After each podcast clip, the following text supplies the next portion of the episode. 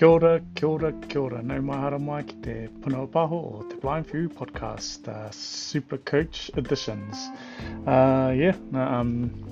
To call it, I'm going to do a bit of a review of last night's game between the Dragons and the Panthers, or should be the Panthers and the Dragons. I watched the first half of this game. I was buggered. It's getting a little bit late for me to watch the game, but I got up this morning and watched the game and the highlights and stuff like that. And man, what a pretty awesome game! Like overall, round one, round two, especially the games with Panthers. You know, the Panthers smoking my Seagulls last week, but then actually this game, man, you know, I've got to say, even though the Dragons lost to the Panthers. Oh man, their attack is pretty amazing with Ben Hunt in there. Yeah, they got some solid players in there. I've heard a lot of people sort of talk about the Dragons and their coach, old is that Griffin? Yeah, Hook. Anyway, he you know that they're trying to go for like the Moneyball. So for those who have watched the movie Moneyball.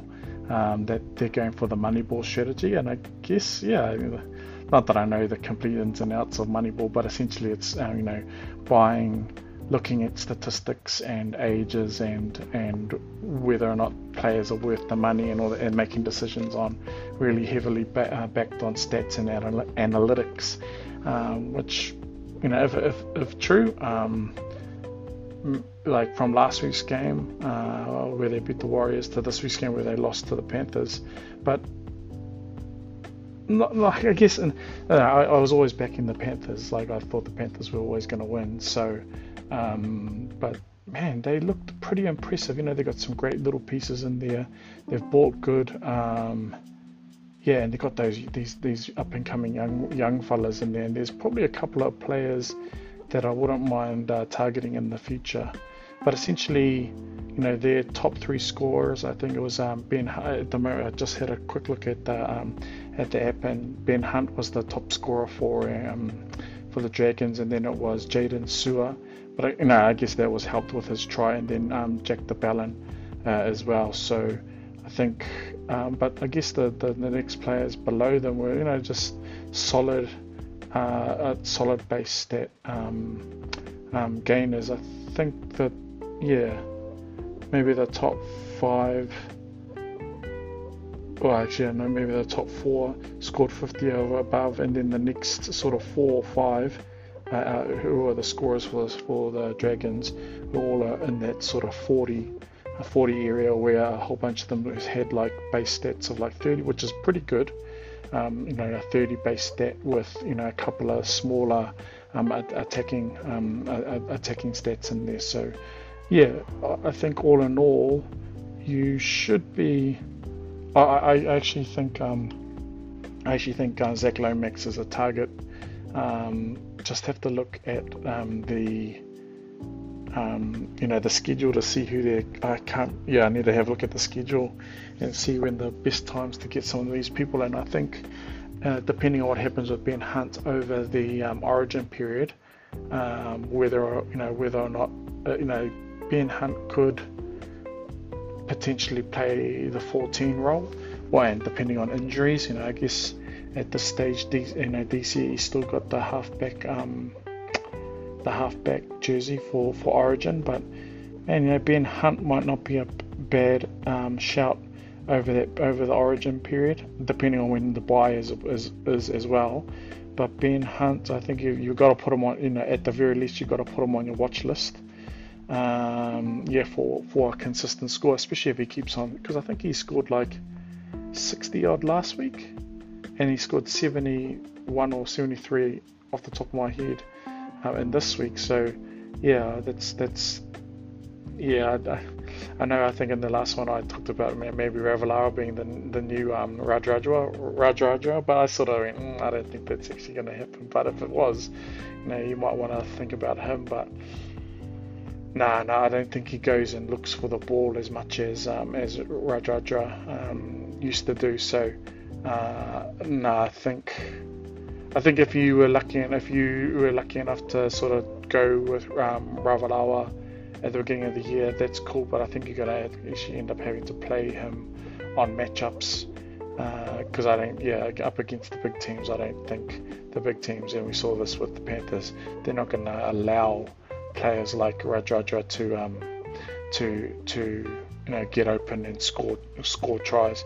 I think the Panthers if you're going to score tries on the Panthers, which we saw with Jaden Sua and those tries coming through the mid, I think the only thing they probably want to do, well, not that anyone wants to soften up their middle, but if you want to score tries on the Panthers, you're going to have to do it the hard way.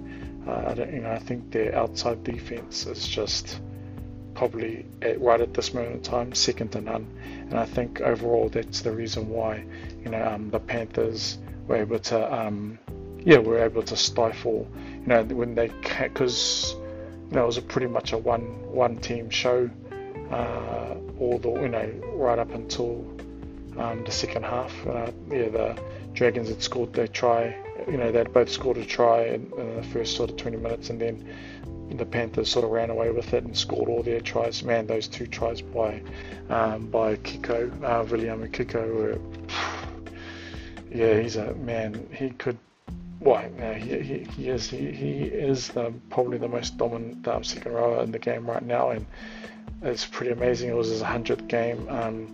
If you watch the actual show, they were talking about, if you go onto the social media, I haven't done this yet, but they were talking about how this was his 100th game, and they did a jersey ceremony for him, and he got quite emotional, especially because he's signed for the Canterbury Bulldogs next year. So it's going to be pretty. I think he's going to probably try his very, very best to go out on top. I think throughout this year. So I think. I don't know what the draw is or the schedule for the Panthers are like, but I wouldn't blame anyone for picking up Viliame Kikau as in their team into their second round. For those who got onto him, before the season started, man, too much you fellas. I am not one of those people. It was Viliame Kikau, then Apisai Koroisau, and then Spencer Leniu. So, and I've heard a lot of other super coaches talk about Api. I think, if you got onto Api like my brother-in-law did, he should be pretty stoked with his scores. I think what you'll find is he's going to go up in price, and then you're going to be able to jump to somebody else. But man, he was pretty slick, especially because when SOS came off the field, Api had to take a lot of the ball handling and kicking and all that sort of stuff. So he was pretty.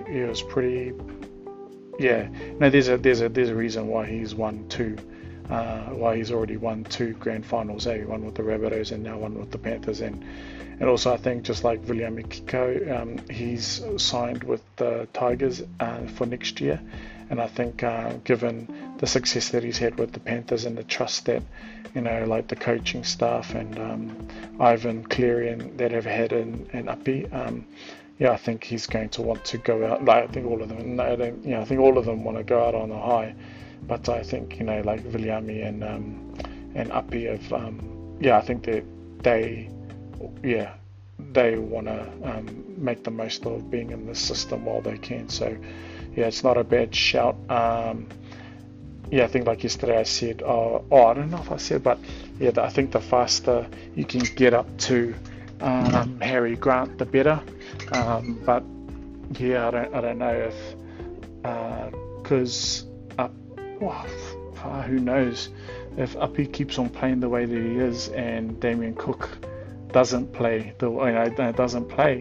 as well as he should be playing. You never know. You might see a complete, 9, 6 and 7, or actually 9, 13, 6 and 7, all from the Panthers and the New South Wales team this year. So geez, what's this? I just didn't even think about that until just right now. And the way that Uppy is playing, he's pretty awesome. I've got to say that he's pretty awesome. And then, third highest scorer for the Panthers was Spencer Leniu. I think, I had him in my team originally because of the price. I thought he was nice and cheap. I had him and Tonua Brown well before lockout for the first round. And I guess in hindsight, I wish I'd stayed with Leniu, but I didn't. But that might be a helpful downgrade because I think I can downgrade one of my players. And bring in Spencer Leniu maybe next week to get the price rise, and then hopefully move up to somebody else at a later date. That's what I'm thinking at the moment. We'll see what happens there. What else? I just think, Isaac Tago, he scored well because he's the only